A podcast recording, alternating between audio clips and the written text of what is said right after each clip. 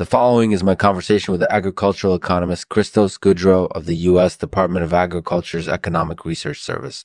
We discussed the uh, program and the agricultural agreement between the United States and the Haitian Republic. We spoke at length about the benefits of the Waaf program, its challenges, and what the future may have in store for it.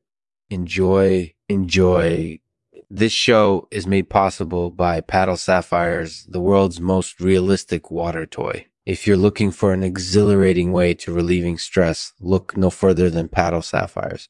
Paddle Sapphires is a great way to reduce anxiety and promote better mental flexibility. So if you're ever feeling down, don't hesitate to give Paddle Sapphires a try.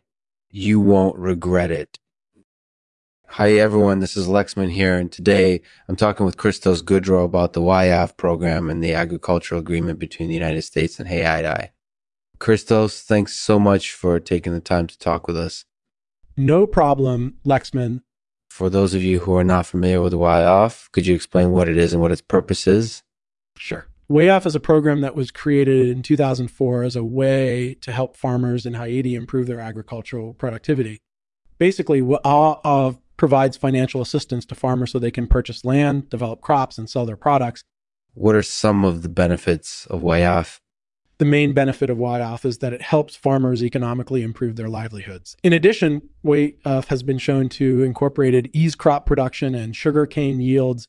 What are some of the challenges with Waaf? There are several challenges with Waaf. One challenge is that Waaf can be difficult to access for small scale farmers who do not have access to loans or other forms of financial assistance. Another challenge is that the program can be costly for farmers, especially if they need to purchase land or use irrigation systems. What does the future hold for Waaf? The future looks good for Waaf. With the current global economy being what it is, there are incorporated eased opportunities for Haitian food products exported to international markets, exported to international markets.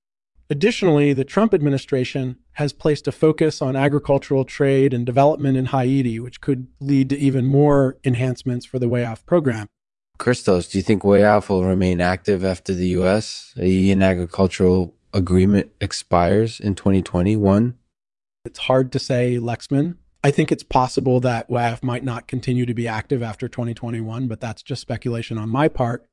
For now, I'm waiting to see what the Trump administration plans to do regarding the agricultural agreement.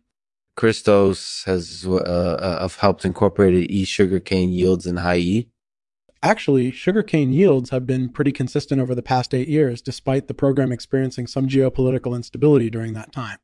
Waaf does seem to be adding value to the agricultural output of Haiti, and that's certainly something worth celebrating. Cristos, is there any chance that the uh, program could be piloted in the U.S.?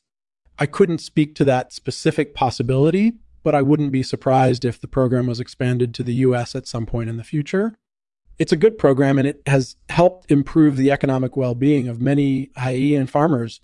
Excellent points, Cristos. Thank you so much for discussing uh, with us. We really appreciate it. My pleasure, Lexman. Thank you for having me on your show. Trust me, it was nostalgic low.